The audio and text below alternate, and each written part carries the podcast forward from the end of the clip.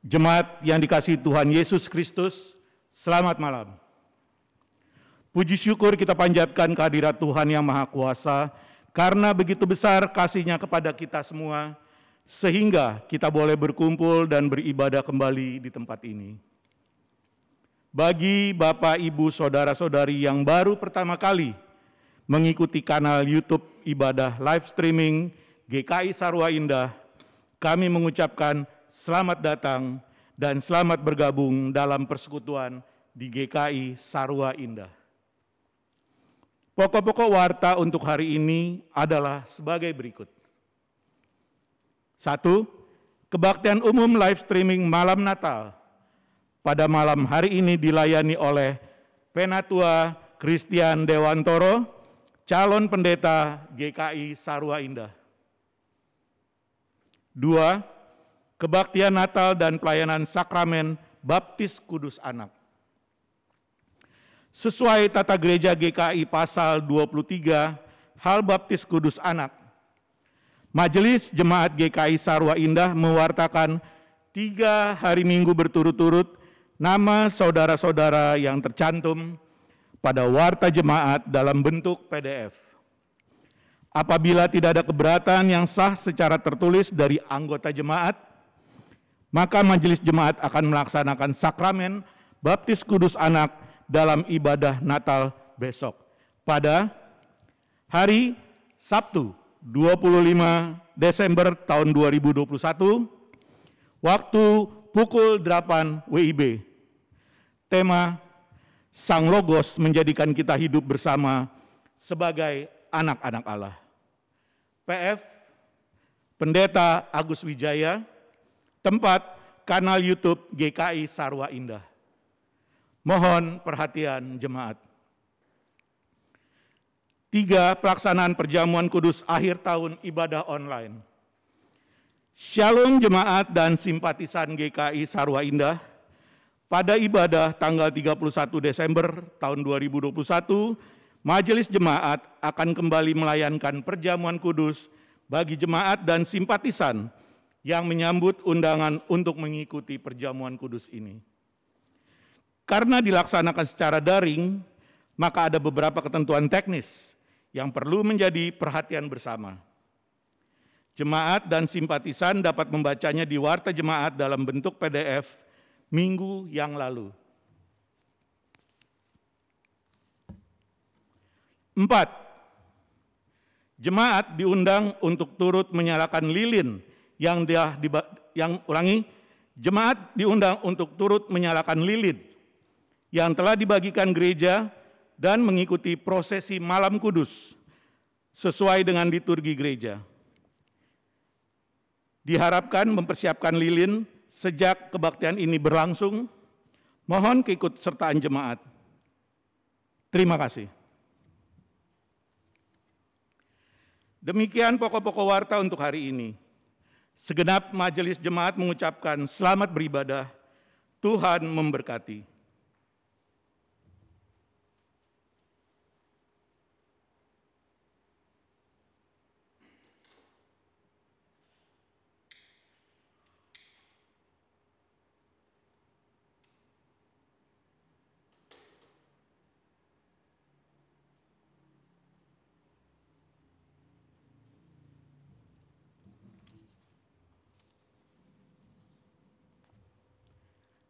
Kita percaya bahwa orang-orang yang berjalan dalam kegelapan telah melihat terang yang besar. Bagi mereka yang berdiam di bawah bayang-bayang maut, terang telah datang. Kita percaya bahwa Yesus Kristus adalah kehidupan kita dan terang kita. Hai Kristus, selamat datang. Dalam anugerah Kristus, marilah kita menyembah Tuhan.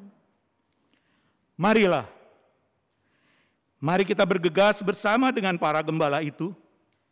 Mereka telah meninggalkan ketakutan serta melintasi perjalanan yang gelap untuk menjumpai sang terang. Marilah kita bersama mereka. Marilah kita pergi menemukan Dia yang telah dinyanyikan para malaikat. Mari kita pergi bersama mereka yang takut, khawatir, dan terpuruk di dalam roh dan jasmani oleh karena zaman yang kelam ini. Mari kita pergi bersama mereka yang kecewa dan kurang iman oleh karena ketakutan besar masa ini. Marilah bersama mereka. Kita berjalan bersama dalam rombongan para gembala untuk melihat dengan mata sang terang itu. Mari berdiri.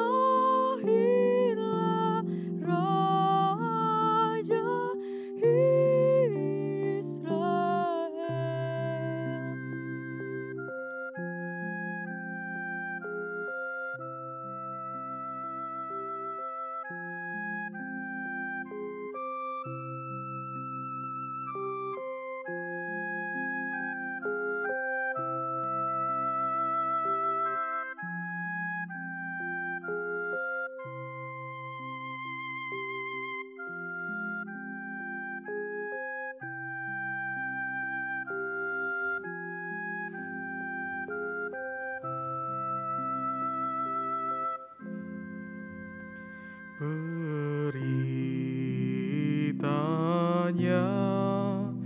telah diberi oleh malaikat surgawi kepadamu, kaum yang tak lelah menjaga domba-domba.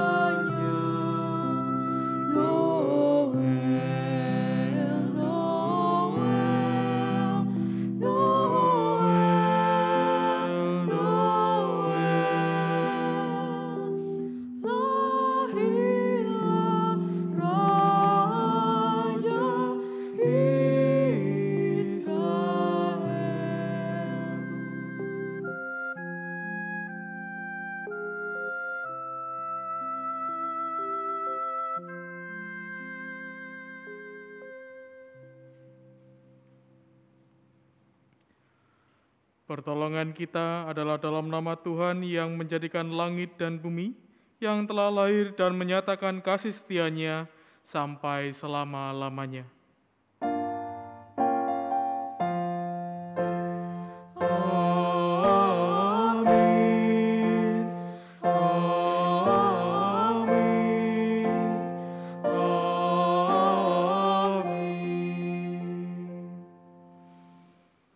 Kasih karunia dan damai sejahtera dari Allah Bapa kita dan dari Tuhan Yesus Kristus senantiasa menyertai dan merengkuh kita sekalian. Dan menyertai serta merengkuh saudara juga. Mari duduk.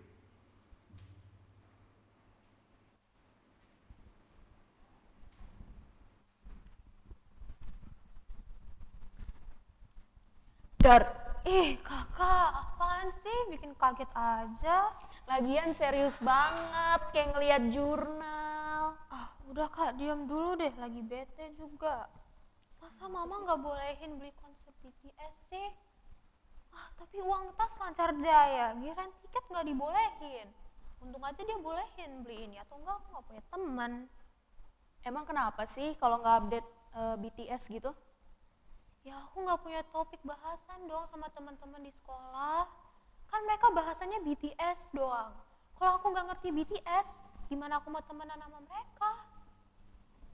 Duh, kalau cuman gara-gara nggak ditemenin, cuman gara-gara nggak iniin BTS, nggak tahu tentang BTS, baguslah.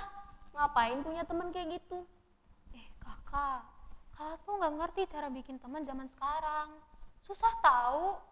Aku harus kenalan duluan, harus aku yang chat duluan. Kalau bukan dari aku duluan, gimana mereka mau kenal sama aku? Dek, udah tenang aja. Kamu tuh ya butuh teman paling buat tugas. Terus, yang paling dapatlah nanti satu sahabat gitu. Kakak! Kakak ngeselin banget deh. Enak kakak dulu bisa SMP, SMA langsung di sekolah. Lah aku dapat satu teman aja susah banget. Ngeselin deh. Lupa. Apaan sih gitu doang, rusuh banget. Lah, kok dia udah keluar aja ya? Dua mah gengnya lagi. Gua mah mana bisa kayak gini. Keluar rumah aja. Ya, kalau nggak ada corona sih kayaknya kalau keluar rumah. Ingat guys, masih corona.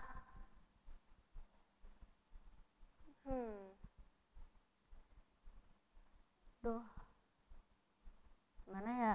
Dia juga belum balas lagi. Kok tadi gue jadi julid ya? Duh, gimana nih? Susah nih kalau udah kayak gini. Ntar gak punya teman. Gimana ya? Gak punya teman, gak punya relasi. Duh, gimana ya? Gak punya jodoh juga lagi nanti gue kalau gak punya teman. Duh, pusing. Aduh, gimana ya? Udah lah, hapus dulu, unsend dulu yang tadi. Makanya sekarang semua ada aja nggak enaknya. Di rumah takut, keluar rumah juga takut. Udah pusing, mending gue tidur aja.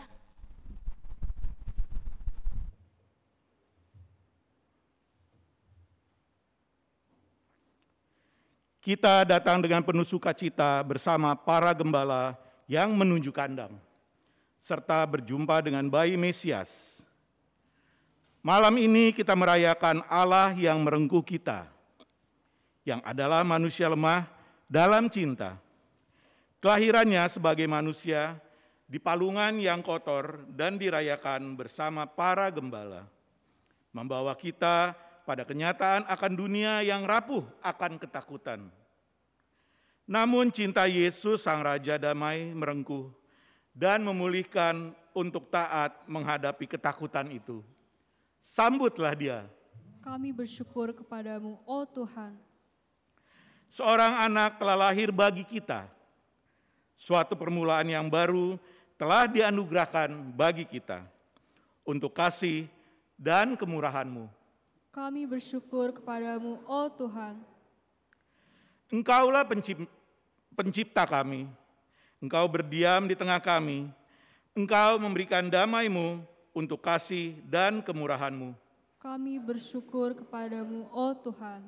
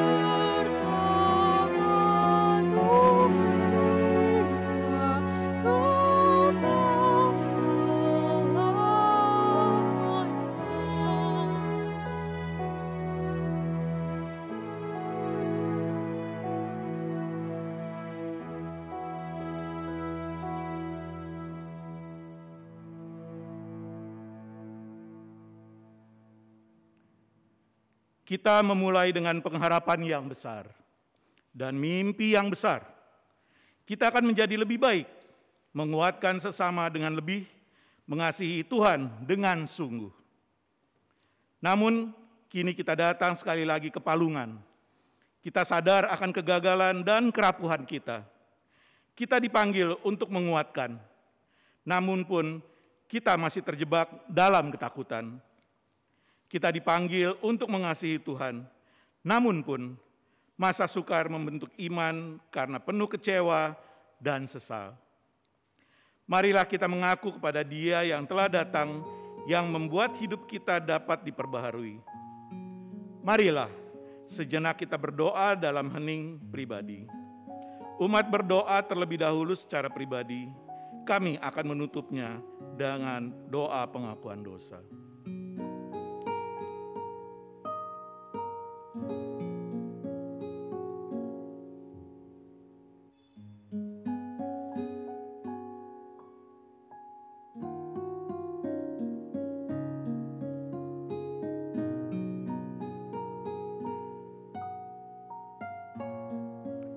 Tuhan Allah Bapa di dalam kerajaan surga, dengarlah doa-doa kami semua Tuhan. Kami bersyukur pada malam hari ini, Tuhan mengizinkan kami untuk oleh kembali beribadah untuk memperingati kelahiran Tuhan kami Yesus Kristus, Raja Damai, penembus dosa kami. Kami adalah orang-orang berdosa Tuhan, tetapi kami yakin dan percaya Tuhan Yesus datang ke dunia ini untuk menembus dosa-dosa kami. Terima kasih Tuhan Allah Bapa di dalam kerajaan surga. Dan kami mohon ajar-ajari kami terus Tuhan, agar kami tidak lagi melakukan dosa, baik yang kami lakukan secara tidak sengaja maupun secara sengaja. Kami mohon pimpinan Tuhan, sehingga kehidupan kami boleh menjadi lebih baik lagi ke depannya. Terima kasih Tuhan Allah Bapa di dalam kerajaan surga. Di dalam nama Tuhan kami, Yesus Kristus, kami telah berdoa dan mengucap syukur. Amin.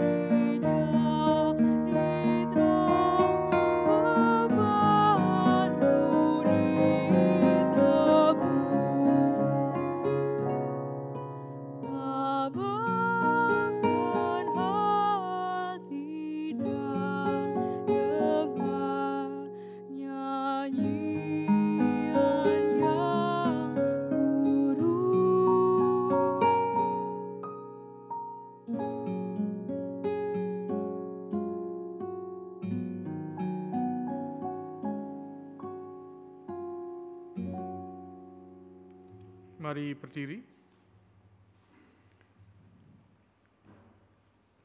Jangan takut, sebab sesungguhnya aku memberitakan kepadamu kesukaan besar untuk seluruh bangsa. Hari ini telah lahir bagimu juru selamat, yaitu Kristus Tuhan di kota Daud, dan inilah tandanya bagimu. Kamu akan menjumpai seorang bayi dibungkus dengan lampin dan terbaring di dalam palungan. Lukas 2 ayat 10-12.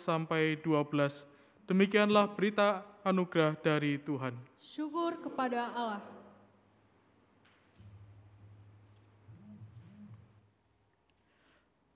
Marilah kita saling menerima, saling mengasihi, dan saling mengampuni dengan menyatakan salam damai.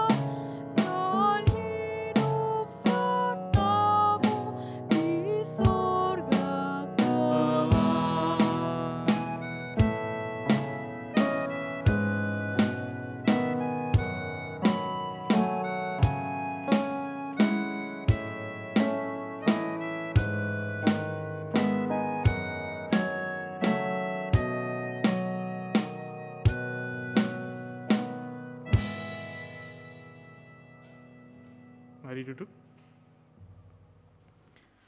Mari sebelum kita merenungkan firman Tuhan, kita mohon pimpinan Tuhan. Mari kita berdoa. Sungguh kami bersyukur Tuhan, tak terasa lagi kami sudah memasuki masa Natal. Kami boleh merayakan Natal walaupun dalam situasi yang masih tidak ideal. Kami masih belum bisa berkumpul dan hanya bisa merayakan bersama dengan keluarga kami. Namun demikian kami senantiasa rindu Tuhan untuk mendengarkan firman Tuhan. Oleh karena itu kami siap mendengarkan firman-Mu. Kiranya Tuhan boleh memakai hamba-Mu yang jauh dari sempurna ini, Tuhan perlengkapinya, dan kiranya juga Tuhan makainya untuk mewartakan kasih Tuhan. Demi Kristus kami berdoa. Amin. Pembacaan pertama diambil dari Yesaya 9, ayat 1 sampai 6. Begini firman Tuhan. Bangsa yang berjalan di dalam kegelapan telah melihat terang yang besar. Mereka yang diam di negeri kekelaman, atasnya terang telah bersinar. Engkau telah menimbulkan banyak sorak-sorak dan sukacita yang besar. Mereka telah bersukacita di hadapan-Mu, seperti sukacita di waktu panen, seperti orang bersorak-sorak di waktu membagi-bagi jarahan. Sebab kuk yang menekannya dan gandar yang di atas bahunya, serta tongkat si penindas, telah Kau patahkan seperti pada hari kekalahan Midian. Sebab setiap sepatu tentara yang berderap-derap dan setiap jubah yang berlumuran darah akan menjadi umpan api. Sebab seorang anak telah lahir untuk kita, seorang putra telah diberikan untuk kita.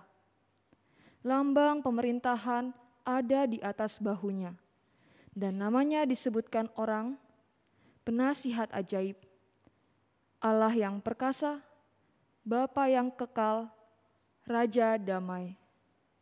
Besar kekuasaannya dan damai sejahtera tidak akan berkesudahan di atas tahta Daud dan di dalam kerajaannya. Karena Ia mendasarkan dan mengokohkannya dengan keadilan dan kebenaran dari sekarang sampai selama-lamanya. Kecemburuan Tuhan semesta alam akan melakukan hal ini. Demikianlah sabda Tuhan. Syukur kepada Allah. Marilah kita menanggapi firman Tuhan tadi dengan Mazmur 96.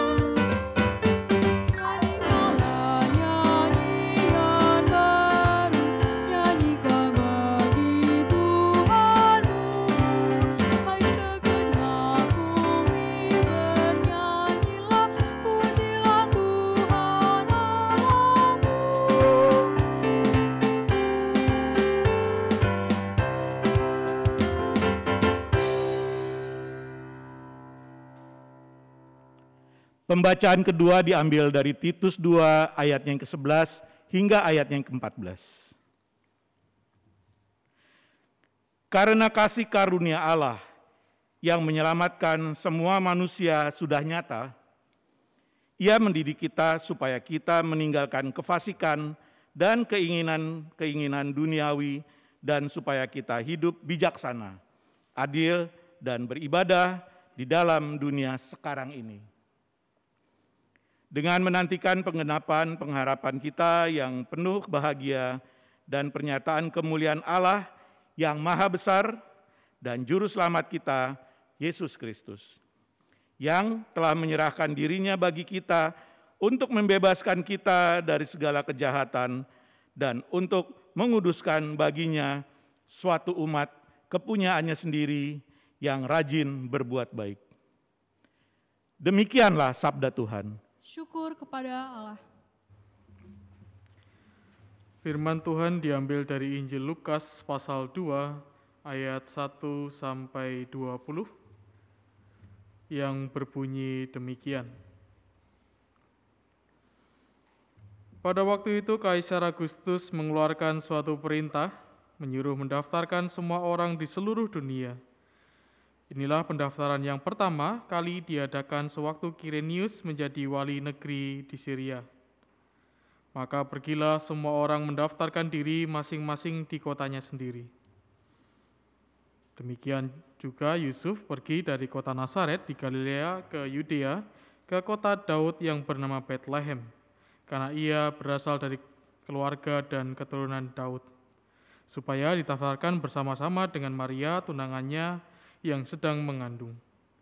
Ketika mereka di situ, tibalah waktunya bagi Maria untuk bersalin, dan ia melahirkan seorang anak laki-laki, anaknya yang sulung, lalu dibungkusnya dengan lampin, dan dibaringkannya di dalam palungan, karena tidak ada tempat bagi mereka di rumah penginapan.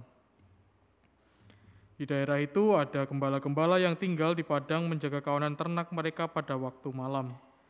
Tiba-tiba berdirilah seorang malaikat Tuhan di dekat mereka, dan kemuliaan Tuhan bersinar meliputi mereka, dan mereka sangat ketakutan. Lalu kata malaikat itu kepada mereka, "Jangan takut, sebab sesungguhnya aku memberitakan kepadamu kesukaan besar untuk seluruh bangsa. Hari ini telah lahir bagimu juru selamat, yaitu Kristus Tuhan di kota Daud. Dan inilah tandanya bagimu, kamu akan menjumpai seorang bayi dibungkus dengan lampin dan terbaring di dalam palungan." Dan tiba-tiba tampaklah bersama-sama dengan malaikat itu sejumlah besar bala tentara sorga yang memuji Allah, katanya, "Kemuliaan bagi Allah di tempat maha tinggi, dan damai sejahtera di bumi di antara manusia yang berkenan kepadanya." Setelah malaikat-malaikat itu meninggalkan mereka dan kembali ke sorga, gembala-gembala itu berkata seorang kepada yang lain, "Marilah kita pergi ke Betlehem untuk melihat apa yang terjadi di sana, seperti yang diberitakan Tuhan kepada kita." Lalu mereka cepat-cepat berangkat dan menjumpai Maria dan Yusuf dan bayi itu yang sedang berbaring di dalam palungan. Dan ketika mereka melihatnya, mereka memberitahukan apa yang telah dikatakan kepada mereka tentang anak itu. Dan semua orang yang mendengarnya heran tentang apa yang dikatakan gembala-gembala itu kepada mereka. Tetapi Maria menyimpan segala perkara itu di dalam hatinya dan merenungkannya. Maka kembalilah gembala-gembala itu sambil memuji dan memuliakan Allah, karena segala sesuatu yang mereka dengar dan mereka lihat semuanya sesuai dengan apa yang telah dikatakan kepada mereka. Demikianlah Injil Yesus Kristus. Yang berbahagia adalah mereka yang mendengarkan firman Allah dan yang memeliharanya. Haleluya.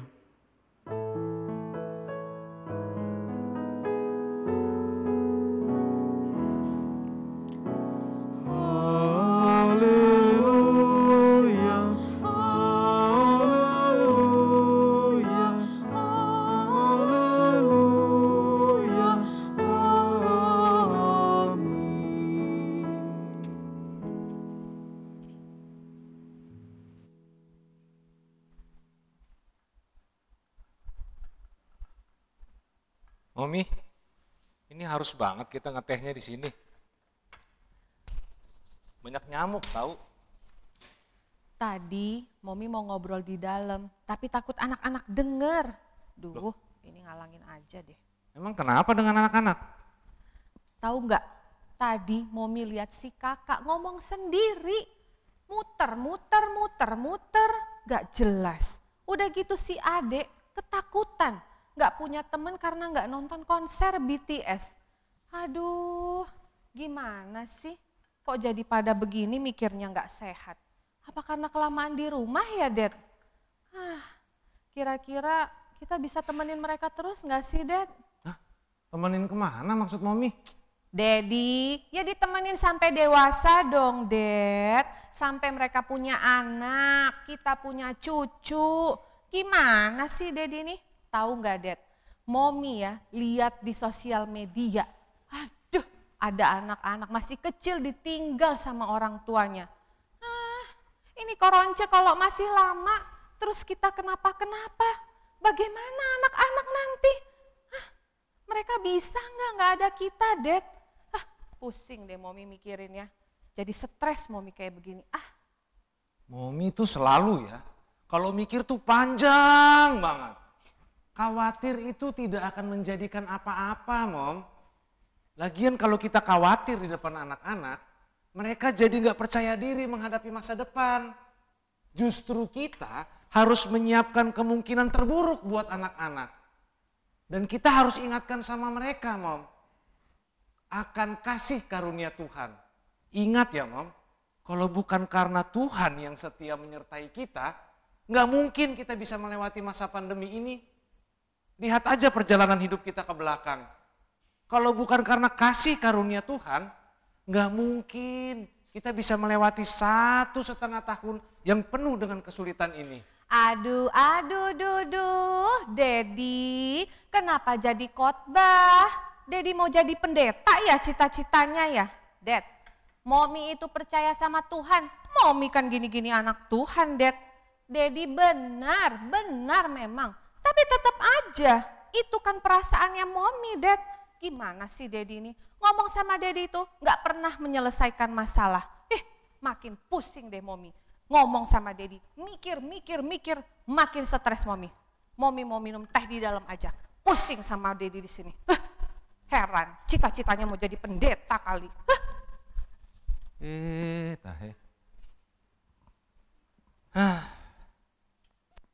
Listrik udah, uang kuliah kakak udah. Uang sekolah adik juga udah. Uang belanja bulanan, iuran RT, arisan, air pam, udah. Jadi sisanya, aduh masih tanggal segini lagi. Pas-pasan banget ini. Dari mana lagi ya bisa nambah pemasukan?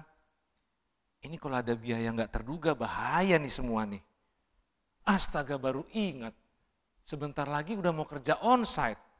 Mesti keluar nih uang transportasi.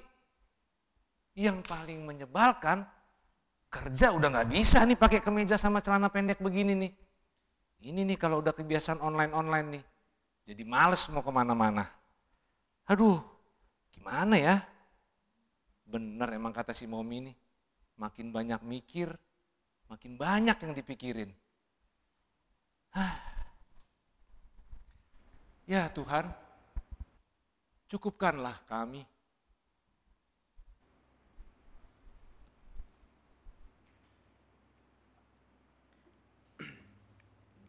Selamat malam Bapak Ibu Saudara sekalian, dimanapun, baik di sekitar Ciputat maupun di kota-kota lain. Tak terasa ya, kita sudah memasuki lagi masa Natal, yang ini kalau tidak salah kedua kali kita merayakan dalam masa pandemi ini. Beberapa waktu yang lalu, bisa ditampilkan slide-nya. Kita sedang gelisah begitu ya dengan berita yang mengatakan, maaf, next.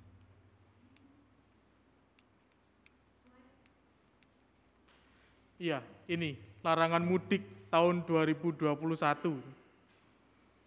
Ketika dikabarkan banyak berita yang mengatakan nanti akhir tahun akan ada pandeminya, PPKM-nya dinaikkan lagi levelnya. Tidak boleh semuanya mudik, begitu.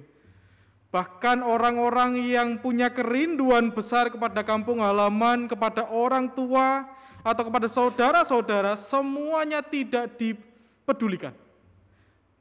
Rasanya berita ini beberapa waktu yang lalu menjadi sebuah kegelisahan bagi kita. Ketika kita sudah menahan beberapa waktu belakang, tapi ternyata masih juga belum boleh untuk mudik. Tapi inilah keunikan orang Indonesia begitu ya. Selalu ketika ada situasi-situasi yang sulit, ada situasi-situasi yang membingungkan, mengkhawatirkan, selalu ada juga bagian yang bisa ditertawakan gitu. Saya ingat beberapa waktu yang lalu di grup WhatsApp dibagikan begitu berita, katanya selama Nataru Tol Cipali semuanya ditutup gerbangnya. Tidak ada yang boleh lewat kecuali ngetap e-tol. Ya benar juga sih ya. Kalau kita lewat enggak bisa ngetap e-tol ya enggak akan buka atau gerbangnya ya. Kalau kita enggak ngetap e-tol apalagi e-tolnya tidak ada isinya ya enggak mungkin bisa kebuka gerbangnya. Mudik menjadi satu hal yang benar-benar dirindukan, menjadi sesuatu yang benar-benar ingin dilakukan, karena memang beberapa waktu yang lama ini kita tidak bisa melakukan itu. Gitu. Lah, perjalanan Yusuf dan Maria bisa dikatakan juga sebagai sebuah sarana mudik begitu. Ketika ia dari Galilea, dari Nazaret di Galilea, ia harus berangkat ke Yudea, di kota Daud yang bernama Bethlehem. Bedanya, kalau tadi kita berbicara mudik itu adalah karena keinginan kita, Yusuf dan Maria berangkat bukan karena keinginan mereka sendiri. Ini karena semata kebijakan Kaisar Romawi, Kaisar Augustus, dan waktunya memang dirasa-rasa tidak tepat. Gitu. Kita bisa membayangkan ketika Maria dalam perjalanan itu sedang mengandung, dan bayangkan Bapak Ibu Saudara tidak ada kendaraan yang nyaman gitu. Sekarang kita bisa milih gitu ya, naik pesawat, naik kereta, bahkan naik bus pun sekarang juga cukup mewah. Zaman dahulu harus naik keledai atau berjalan kaki dalam kondisi hamil gitu. Sesuatu yang sebenarnya tidak nyaman, sesuatu yang sebenarnya tidak pas waktunya. Namun ternyata sensus yang diadakan oleh Kaisar ini justru dipakai oleh Tuhan untuk menyatakan bahwa Kristus Sang Mesias itu lahir di kota Bethlehem, di kota yang kecil dan kota di mana keturunan Daud tinggal. Kalau kita membaca dari Yesaya 9 ayat tadi, maaf itu salah ketik ya, ayat 1 sampai 6 dikatakan bahwa keturunan Daud yang akan memimpin begitu. Dan bahkan di ayat ke-6 dikatakan besar kuasanya dan damai sejahtera tidak akan berkesudahan di atas tahta Daud dan di dalam kerajaannya, karena ia mendasarkan dan mengokohkannya dengan keadilan dan kebenaran dari sekarang sampai selama-lamanya. Kita melihat kalau seandainya saja sensus ini tidak terjadi, bagaimana mungkin Kristus dikatakan dari keturunan Daud. Walaupun betul bahwa Yusuf adalah keturunan dari Daud, tetapi dengan lahirnya Kristus di Bethlehem, kota dari Daud, maka ini menjadi sebuah penegasan lagi yang lebih tepat dan dalam bahwa Mesias itu memang benar-benar dari keturunan Daud. Nah, kelahiran Yesus ini juga membawa ironi. Kalau kita melihat, ada dua tokoh yang disebutkan, yang pertama Kaisar Augustus dan juga Gembala. Apa yang membedakan kedua orang ini atau dua pribadi ini? Kaisar Augustus disebut sebagai seorang yang setengah dewa, bahkan disebut sebagai orang yang betul-betul berkuasa. Kalau kita membaca saja, perintah untuk sensus di seluruh dunia diperintahkan oleh Kaisar Augustus. Orang yang digambarkan punya kuasa yang begitu luar biasa, menjadi pemimpin dunia, tapi justru tidak tahu ketika Mesias lahir ke dunia. Bayangkan ironinya begitu Bapak Ibu ya. Orang yang punya derajat sangat tinggi, dihormati, ditakuti bahkan, punya kuasa yang istilahnya setiap perkataannya pun tidak akan pernah dibantah oleh siapapun, justru malah tidak mendengar kelahiran Kristus, bahkan di waktu yang dia ikut andil di dalamnya. Di waktu yang dia ikut memutuskan bahwa ayo harus disensus semuanya. Dan dia melewatkan kabar itu.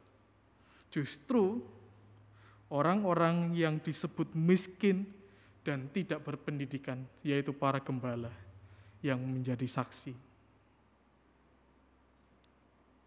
Kita perlu mengingat Bapak Ibu Saudara bahwa gembala dalam konteks Yahudi ini tidak hanya sebagai orang-orang kelas bawah. Bahkan mereka itu tidak bisa bersaksi di tengah persidangan karena dianggap tidak bisa dipercayai.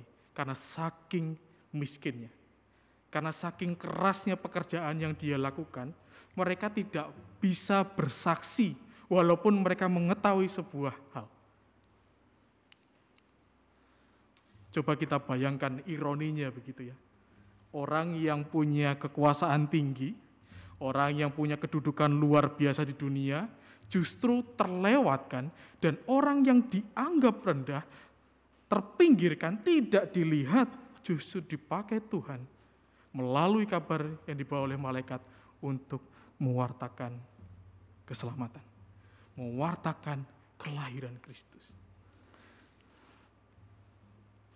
Kita melihat dalam Lukas 2 ayat 18, 19 dan 20, kita dapat merenungkan tiga hal yang bisa kita lihat bagaimana banyak orang merespon berita Natal. Yang pertama, heran dan bertanya-tanya. Tentu ini ada kaitannya karena yang mewartakan adalah para gembala. Tetapi kita melihat bahwa kabar sukacita ini dirasa heran dan dipertanyakan karena rasa-rasanya tidak logis begitu loh ya. Masa Mesias lahir di palungan, pakai lampin gitu. Apakah ada di antara kita yang pernah, yang waktu dulu lahir, pakai kain yang paling buruk? Rasanya enggak ada. Mau seberapa miskin pun kita, ketika kita memiliki anak, kita akan memperjuangkan dan mendapatkan yang terbaik. Kristus justru memakai kain yang ya bisa dianggap seperti lap gitu. Kain yang tidak berharga. Lahir di kandang, bukan di tempat yang mewah. Bukan seperti singgasana Kaisar Augustus. Dipakai untuk mewartakan itu gembala. Wajar ketika orang heran dan bertanya-tanya. Wajar bila orang-orang di luar Kristen mempertanyakan apakah benar Kristus lahir dan apakah benar berita ini adalah berita kelahiran Mesias. Mungkin saja kita pernah menghadapi pertanyaan-pertanyaan seperti itu. Wah, masa sih Tuhannya orang Kristen kok lahirnya sedih amat? Mungkin saja itu terjadi. Atau mungkin pertanyaan-pertanyaan ketika masa orang Kristen begitu sederhananya Tuhannya lahir? Tidak mungkin rasanya. Yang kedua, responnya ditunjukkan oleh Maria. Dalam ayat 19, tetapi Maria menyimpan segala perkara itu di dalam hatinya dan merenungkannya. Apakah Natal tahun ini akan kita lewati hanya begitu saja? Seperti ya sudah, tadi pagi tidur, bangun, lalu sekarang tanggal 24, nanti malam tidur, besok bangun, tanggal 25, tidur lagi, besok bangun tanggal 26. Apakah seperti itu kita merayakan Natal? Apakah ketika kita merasakan ikut ambil bagian atau ketika kita merayakan Natal ini di rumah atau dimanapun kita berada sekarang ini, apakah kita juga merenungkan dan merefleksikan bagaimana karya Kristus dalam 1 tahun kehidupan kita ke belakang? Atau kita hanya ya sudah, oh Natal ya sudah, yuk kita rapat yuk, oh Natal aku beli hiasan begitu ya, oh Natal aku beli baju baru begitu, oh Natal aku harus minta cuti, oh Natal aku harus jalan-jalan. Bukankah seringkali kita hanya disibukkan dengan hal itu dan tidak melakukan refleksi dan kita melupakan untuk merenungkan apa sebenarnya arti Natal dalam kehidupan kita? Atau yang ketiga, seperti para gembala ini, polos. Wah, Natal, sukacita, senengnya minta ampun. Tapi sudah, selesai.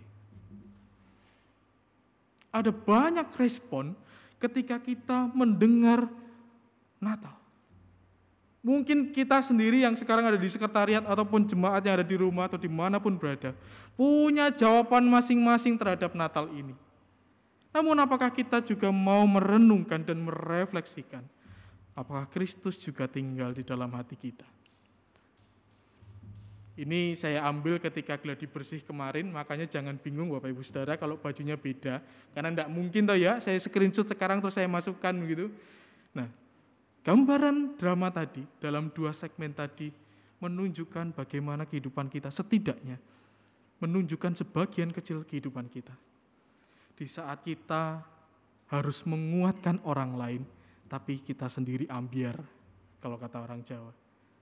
Ketika kita harus menguatkan orang lain, menguatkan keluarga kita, ayo enggak apa-apa kok ini. Tapi di hati kita, bener ya enggak apa-apa ya.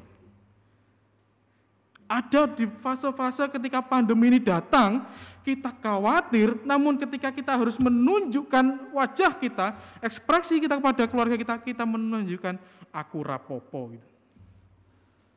Tapi di hatinya, aku ngopo-ngopo gitu. Aku ambyar Tuhan. Bukankah seringkali kita juga diperhadapkan pada situasi seperti itu? Kita perlu mengingat keluarga Kristen tidak lepas juga dari pergumulan. Bahwa setiap keluarga punya pergumulannya masing-masing. Setiap orang punya hal yang harus dihadapinya, ketakutannya, kekhawatirannya. Apalagi sebentar lagi memasuki tahun baru, ketika mungkin kita punya anak-anak, harus sekolahnya nanti bagaimana? Harus bekerja bagaimana? Apakah aku masih bisa mengais rezeki? Apakah aku masih bisa menuntun anak-anakku? Apakah aku masih bisa menjadi suami yang baik? Apakah aku menjadi istri yang baik? Ataukah aku menjadi menantu yang baik atau mertua yang baik? Semua hal itu mungkin kita khawatirkan sekarang karena ada banyak hal di dalam diri kita yang tidak pasti. Posisinya ini yang tidak bisa kita tolak. Bahwa kita juga harus terus menguatkan orang yang membutuhkan dukungan. Banyak kekhawatiran, betul.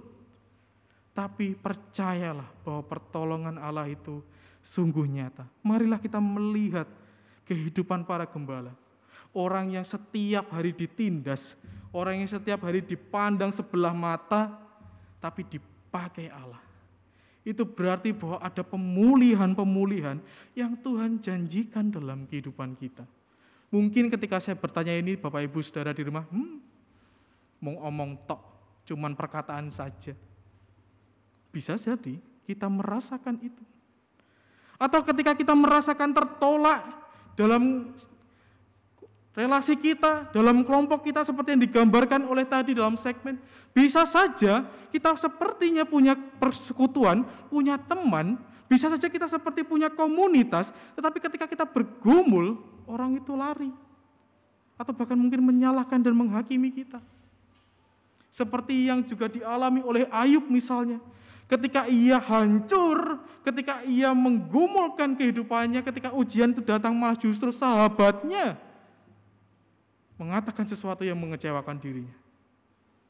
Bukankah ini menjadi sebuah fakta yang hari ini muncul, Bapak Ibu Saudara? Kita bergumul tidak hanya dengan diri kita, tetapi juga dengan orang-orang di sekitar kita. Belum lagi pekerjaan ketika ada orang-orang yang berupaya untuk mencukil kita, menyingkirkan kita. Belum lagi ketika kita harus pusing dengan pergumulan kebutuhan hidup sehari-hari. Bukankah kalau kita melihat dan menghitung-hitung lagi, rasa-rasanya tidak mungkin kita ini hidup. Rasa-rasanya tidak akan cukup kok, segala sesuatu yang kita terima. Tapi pernahkah kita merefleksikan dalam kekurangan itu, bukankah selalu ada kecukupan yang Tuhan berikan? Dalam segala sesuatu yang sedang kita khawatirkan, takutkan betul, bukankah tiba-tiba Tuhan memberi sesuatu yang, ternyata begini gitu. Yang awalnya kita takut betul, yang awalnya kita benar-benar merasa down begitu ya, takut, terlalu fokus dengan diri kita sendiri, tetapi ketika Tuhan memberikan sesuatu, kita lalu tersentak begitu. Duh, ternyata Tuhan bisa berbuat seperti ini ya. Banyak mungkin dari antara kita yang mengalami seperti itu. Di tengah kekalutan, di tengah pergumulan, bahkan mungkin ketika awal Desember kemarin, ngelihat diskon-diskon yang dahulu bisa belanja tanpa harus melihat rekening, sekarang harus melihat ini, m-bankingku kok enggak cukup ya ini. Atau mungkin dulu ketika kita punya kehidupan bersama dengan keluarga, Natal dirayakan dengan sukacita, Natal dirayakan dengan makan-makan, masak-masak, lalu sekarang tiba-tiba enggak bisa. Bisa karena COVID kita kehilangan keluarga, bisa karena satu dan lain hal kita berpisah dengan keluarga. Atau karena mungkin pekerjaan-pekerjaan yang semakin membebani, yang akhirnya kita tidak lagi bisa menikmati Natal ini. Biasanya tanggal 1 Desember itu menjadi puncak begitu ya, mulai itu rasanya tuh ya. Wah, Natal nih benar lagi. Wah, enak nih, apalagi kalau sudah jalan ke mall atau kemana, sudah ada hiasan. Lalu tiba-tiba datang ke rumah ribut. Atau ketika datang ke kantor, pusing. Kita lalu setelah sukacita, setelah merasakan ucapan syukur begitu, kita mampu mengucap syukur karena Allah sudah datang ke dunia mengasihi kita, lalu tiba-tiba diperhadapkan pada konflik dengan pergumulan kita. Kadang kasih karunia itu tidak bisa dirasakan lagi. Dan ini yang seringkali kita lakukan. Dan tanpa kita sadari, kita terus melakukannya. Kita lupa bahwa ada banyak orang yang memberikan dukungan. Coba kita hitung Bapak Ibu Saudara, kalau kita selama 1 tahun inilah, atau 6 bulan inilah setidaknya. Kalau misal seandainya ada kita mengalami pergumulan-pergumulan, berapa orang yang datang, yang bahkan kadang tidak terpikirkan datang, itu justru memberikan pertolongan yang justru luar biasa daripada orang yang kita harapkan menolong. Mungkin kita mengalami itu. Mungkin kita punya pengalaman itu. Dan itulah kasih karunia Tuhan. Ia membuat segala sesuatu yang tampaknya tidak logis menjadi sesuatu yang memberikan sukacita yang besar. Seperti ketika kelahirannya pun, ia tidak memberitakan itu kepada Kaisar Augustus, ia tidak memberitakan itu kepada Kirenius, ia tidak memberitakan kepada para imam, yang seharusnya tahu persis bagaimana Mesias lahir, tapi justru memberikan warta itu, pemberitaan itu kepada orang-orang yang sederhana. Lalu dengan demikian malu bagaimana kehidupan kita? Apakah ketika kita menggumulkan kasih karunia Tuhan, kita mau juga seperti Kristus, mau merengkuh orang-orang yang sedang rapuh, mau merengkuh orang-orang yang mungkin sedang ketakutan, ataukah kita mau bersedia menjadi teman, menjadi support system, bukannya mempergunjingkan? Bukankah seringkali kita juga diperhadapkan saat ini ketika ada orang yang sepertinya care kepada kita, kita sudah kadung tumpah semua ceritanya, besok jadi warta jemaat. Bukankah seringkali ketika kita sedang dalam pergumulan, kita meminta tolong kepada seseorang atau beberapa orang, yang kita percaya betul mampu setidaknya mengurangi pergumulan kita, beban kita, malah justru membuat kita semakin pusing dengan permasalahan kita yang diketahui semua orang. Dalam bacaan Titus kita diingatkan bahwa Roh Kudus, Kristus menuntun untuk hidup benar. Tidak perlu muluk-muluk untuk berbicara keselamatan. Bagaimana kita melakukan hidup kita sehari-hari? Apakah kita benar-benar menyatakan kasih Allah? Mau berbela rasa dengan orang-orang yang rapuh, mau merasakan pergumulan orang, atau kita hanya mau menikmati segala sesuatu ini sendirian? Kita diajak oleh apa yang dikatakan oleh Paulus untuk bijaksana, adil, dan beribadah di dunia ini. Itu berarti bahwa apa yang kita lakukan, kita menggumulkan firman hari lepas hari, bukan semata untuk mendapatkan surga. Bukan semata untuk mendapatkan keselamatan itu untuk diri kita sendiri. Tetapi kita juga diajak untuk menyatakan kasih itu dengan berlaku bijaksana dan adil. Ini susah. Apalagi kalau kita sendiri seperti yang digambarkan dalam segmen tadi, dalam drama tadi, kita sendiri pun juga sedang pusing. Kita sendiri juga sedang dalam pergumulan dan kita diajak untuk bijaksana. Rasanya tidak mudah. Apalagi ketika kita harus diajak untuk menantikan kedatangan Kristus kembali. Rasanya itu semakin berat. Namun kita juga harus diingatkan betul, kembali kita mengingat bahwa segala sesuatu yang berat itu adalah hasil dari kita dibebaskan dari yang jahat dan dikuduskan, dan kita pun diajak untuk rajin berbuat baik. Hidup di dunia memang berat, Bapak Ibu Saudara. Ada banyak orang yang tidak mengenal Kristus, ada banyak orang yang hanya mementingkan dirinya sendiri. Dan kita diuji betul untuk menyatakan itu dalam setiap hal yang kita kerjakan hari lepas hari. Oleh karena itu, menjadi kata kunci kita pada perenungan malam ini, marilah kita dengan rajin merengkuh semua orang. Marilah kita dengan rajin menyatakan kasih itu walaupun hanya sesuatu yang sederhana. Kalaupun toh misal ada sesuatu yang terjadi di luar rencana kita, marilah kita datang memohon ampun kepada Kristus. Ia Allah yang penuh kasih. Ia Allah yang penuh pengampunan, senantiasa membuka tangan lebar untuk kita ketika kita mau memohon ampun. Begitu pula damai Kristus ini, warta Kristus Natal pada tahun ini, marilah kita juga mau berdamai dengan kerapuhan diri kita. Marilah kita juga berdamai dengan keterbatasan diri kita. Marilah kita juga berdamai dengan pergumulan kita. Terimalah itu, hadapilah itu. Menjadi bagian kehidupan kita. Dan terlebih lagi, marilah kita berdamai dengan orang-orang yang kita sakiti. Atau orang-orang yang telah menyakiti kita. Marilah kita merengkuh semua orang yang tampaknya sulit. Tapi percayalah, Roh Kudus yang akan memampukan kita terus.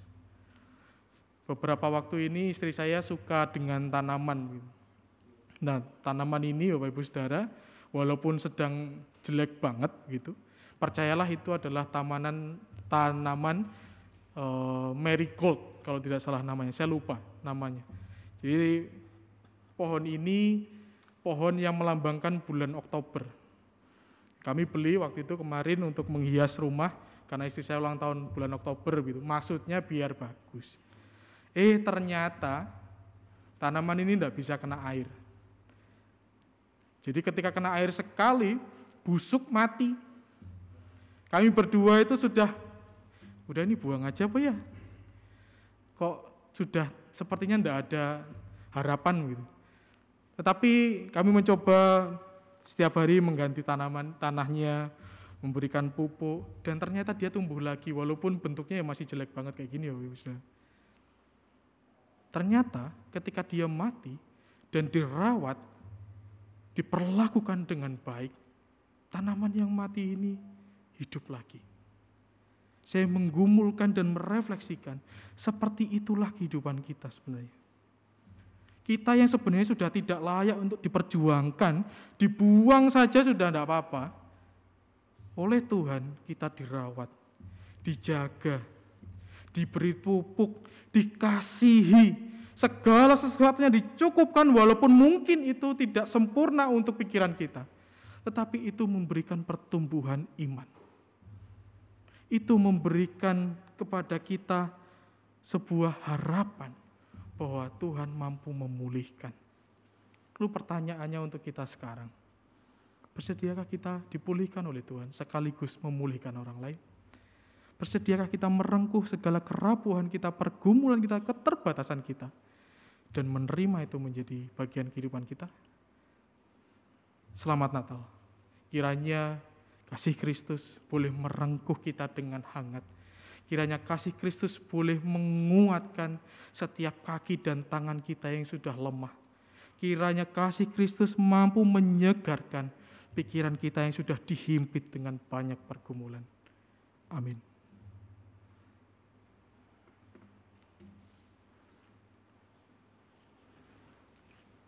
Umat diundang bangkit berdiri. Marilah kita bersama dengan umat Allah di masa lalu, masa kini dan masa depan, mengingat pengakuan pada baptisan kita menurut pengakuan iman rasuli.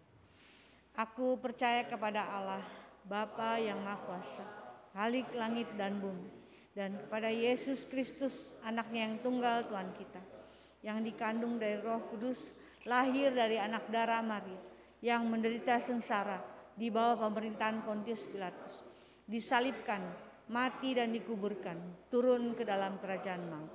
Pada hari yang ketiga, bangkit pula dari antara orang mati, naik ke surga, duduk di sebelah kanan Allah, Bapa yang Maha Kuasa. Dan dari sana ia akan datang untuk menghakimi orang yang hidup dan yang mati. Aku percaya kepada Roh Kudus, Gereja yang kudus dan am, persekutuan orang kudus, pengampunan dosa, kebangkitan orang mati, dan hidup yang kekal. Amin. Umat silakan duduk kembali. Kita akan menaikkan syafaat kita. Mari kita bersatu hati untuk berdoa. Mari berdoa. Sungguh segala puji syukur Tuhan, ketika kasih-Mu terus menguatkan kami, sehingga kami boleh terus melangkah dalam persiaran hidup kami Tuhan. Dalam kelemahan kami, kerentanan kami, kerapuhan kami, kami ternyata berhasil melewati itu semua karena pertolongan dan kasih. Kami mohon ampun bila dalam mengerjakannya kami melupakan Tuhan. Kami mohon ampun ketika kami mengerjakannya, kami melupakan kasih karunia-Mu yang begitu luar biasa dalam kehidupan kami. Kiranya melalui momen Natal ini kami kembali diingatkan bahwa kasih Tuhan sungguh nyata dalam kehidupan kami. Baik melalui kehadiran Roh Kudus dalam kehidupan kami, kehadiran setiap keluarga kami, setiap orang yang mengasihi kami, dan setiap orang yang memberikan dukungan kepada kami. Kami bersyukur untuk setiap hal yang boleh kami rasakan. Kami bersyukur untuk keluarga kami, saudara-saudara kami, teman, sahabat kami, persekutuan kami. Jika kami melalui mereka, Tuhan menyatakan kasih yang begitu sempurna. Tuhan, kami terus berdoa untuk saudara-saudara kami yang sedang menghadapi pergumulan dalam sakitnya.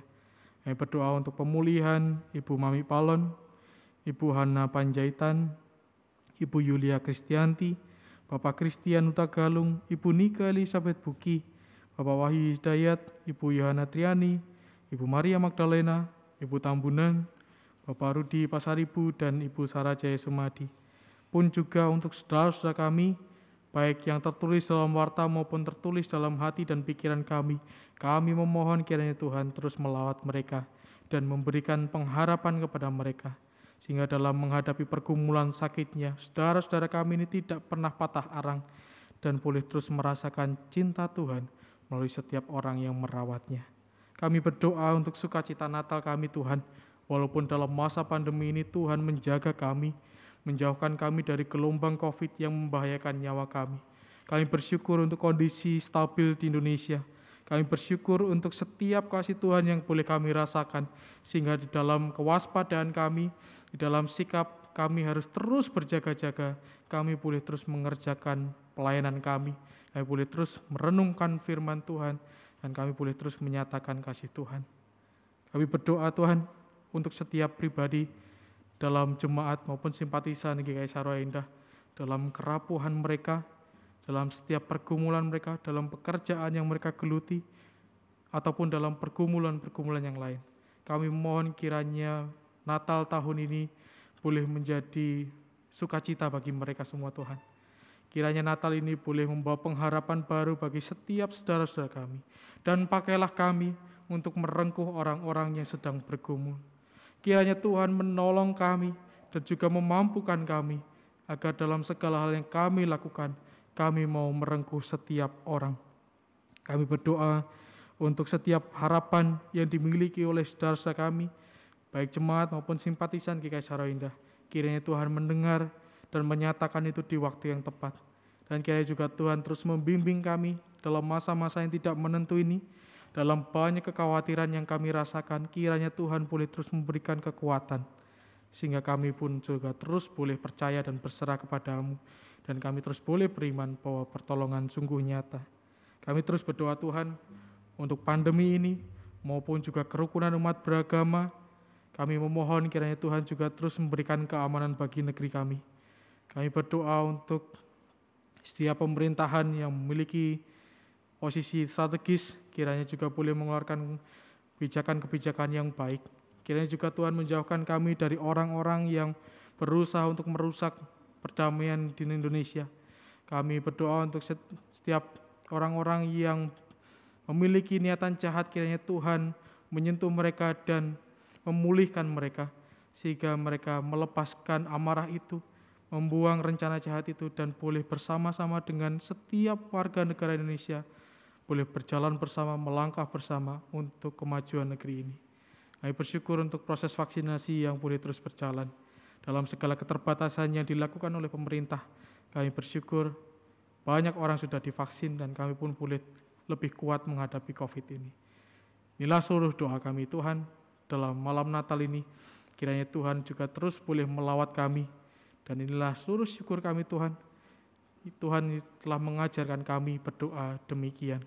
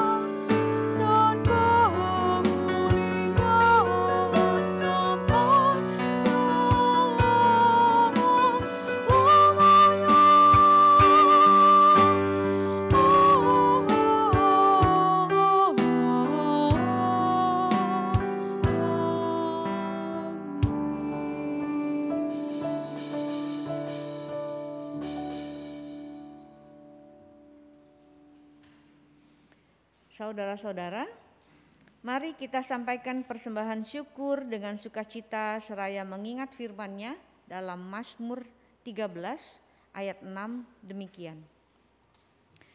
Tetapi aku, kepada kasih setiamu aku percaya. Hatiku bersorak-sorai karena penyelamatanmu. Aku mau menyanyi untuk Tuhan karena Ia telah berbuat baik kepadaku. Semua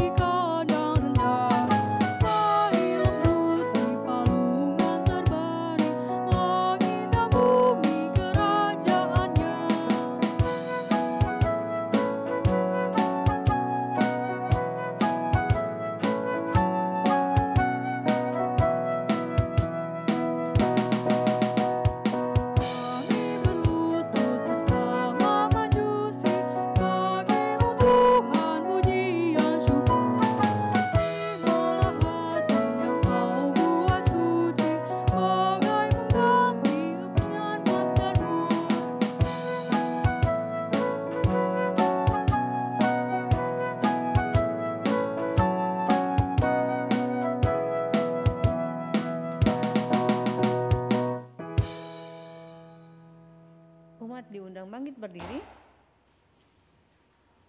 Mari kita berdoa. Kami sungguh bersukacita ya Tuhan. Hati kami penuh dengan sukacita karena kami dapat beribadah di malam kedatangan-Mu ke dalam dunia ini. Ya Tuhan Yesus. Biarlah sukacita itu selalu melekat di hati kami karena menjadi murid-Mu, menjadi anak-anak-Mu adalah memang sebuah sukacita yang luar biasa. Begitupun pada saat ini kami bersukacita, kami dapat menyampaikan persembahan kami ini. Kami mohon kiranya Tuhan memberkati persembahan ini, Tuhan berkati kami dalam mengelola persembahan ini agar bermanfaat bagi sesama kami dan hanya untuk kemuliaan nama-Mu di muka bumi ini. Kami berdoa di dalam nama Tuhan Yesus Kristus. Amin. Amin.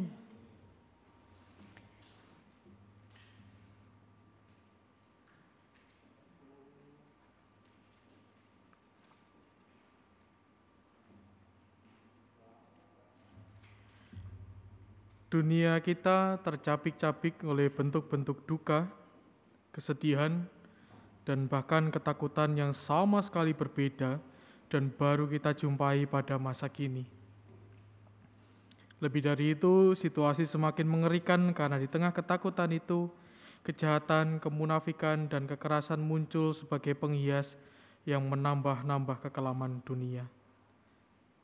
Kita ada dalam keadaan krisis multidimensi. Kita semua berada dalam kegelapan dan membutuhkan terang Kristus yang memberikan kekuatan dan sukacita yang sejati.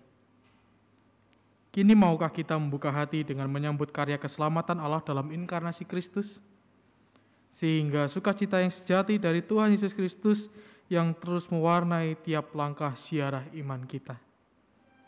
Maukah kita sejenak mengarahkan pandangan kepada sang terang itu? Sehingga di tengah kegelapan ini, kita sungguh melihat terang yang sebenarnya.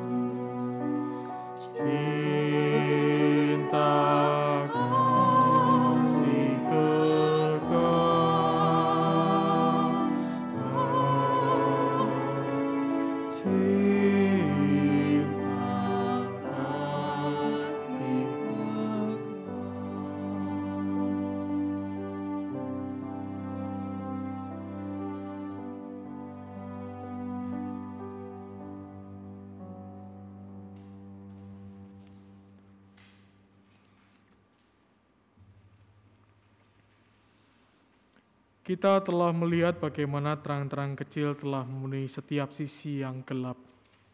Sekalipun terang itu tidak besar, namun ia selalu menjadi tanda bahwa pengharapan itulah yang memungkinkan kita untuk terus bertahan di tengah situasi yang penuh dengan tantangan dan tanda tanya.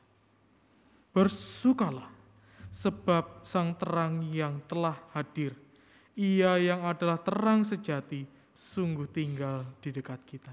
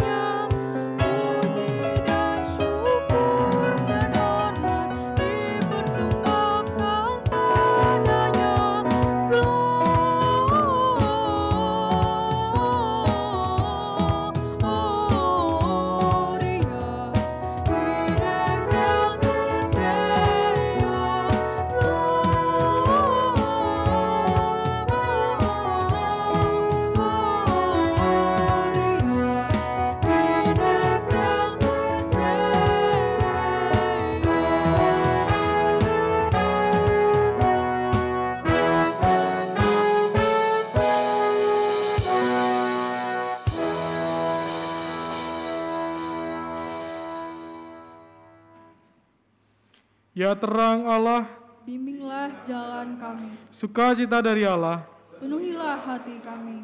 Damai dari Allah, ubahlah hidup kami. Kekuatan dari Allah, pulihkanlah jiwa kami. Saudara-saudara, marilah menerima berkat dari Tuhan. Tuhan memberkati kita dan melindungi kita. Tuhan menyinari kita dengan wajah-Nya dan memberi kita kasih karunia. Tuhan menghadapkan wajah-Nya kepada kita dan memberi kita damai sejahtera. Amin.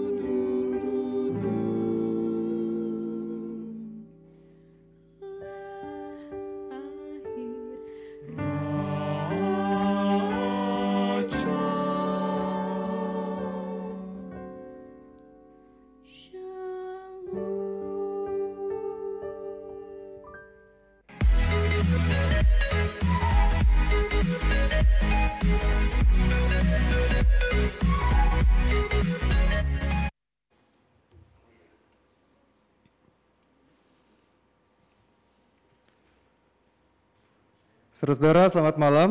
Demikian rangkaian malam Natal kita pada hari ini. Dan biarlah Natal ini sungguh membawa pengharapan bagi kita semua, juga untuk menyongsong tahun yang akan datang. Semoga kasih Kristus beserta dengan kita memulihkan dan menguatkan kita semua. Selamat Natal, Tuhan Yesus memberkati.